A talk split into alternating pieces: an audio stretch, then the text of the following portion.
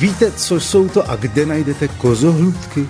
V dnešní jihočeské vlasti vědě vám to prozradíme. Pod tímto úsměvným názvem se skrývá označení pro přírodní rezervaci na Jižním Táborsku.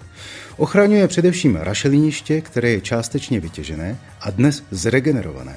Rašelina se zde ručně dobývala od poloviny 19. století zhruba 100 let.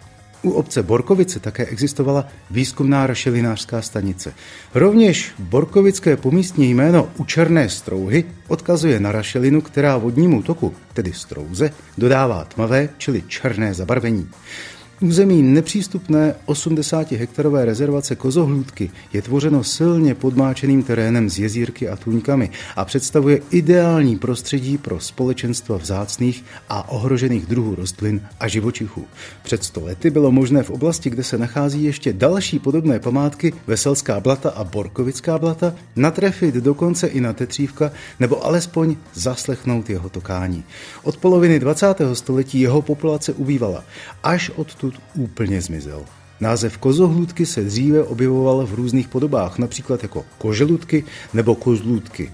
Zdejší lesy tvořily Borkovický revír, který byl součástí švarcemberského panství Třeboní.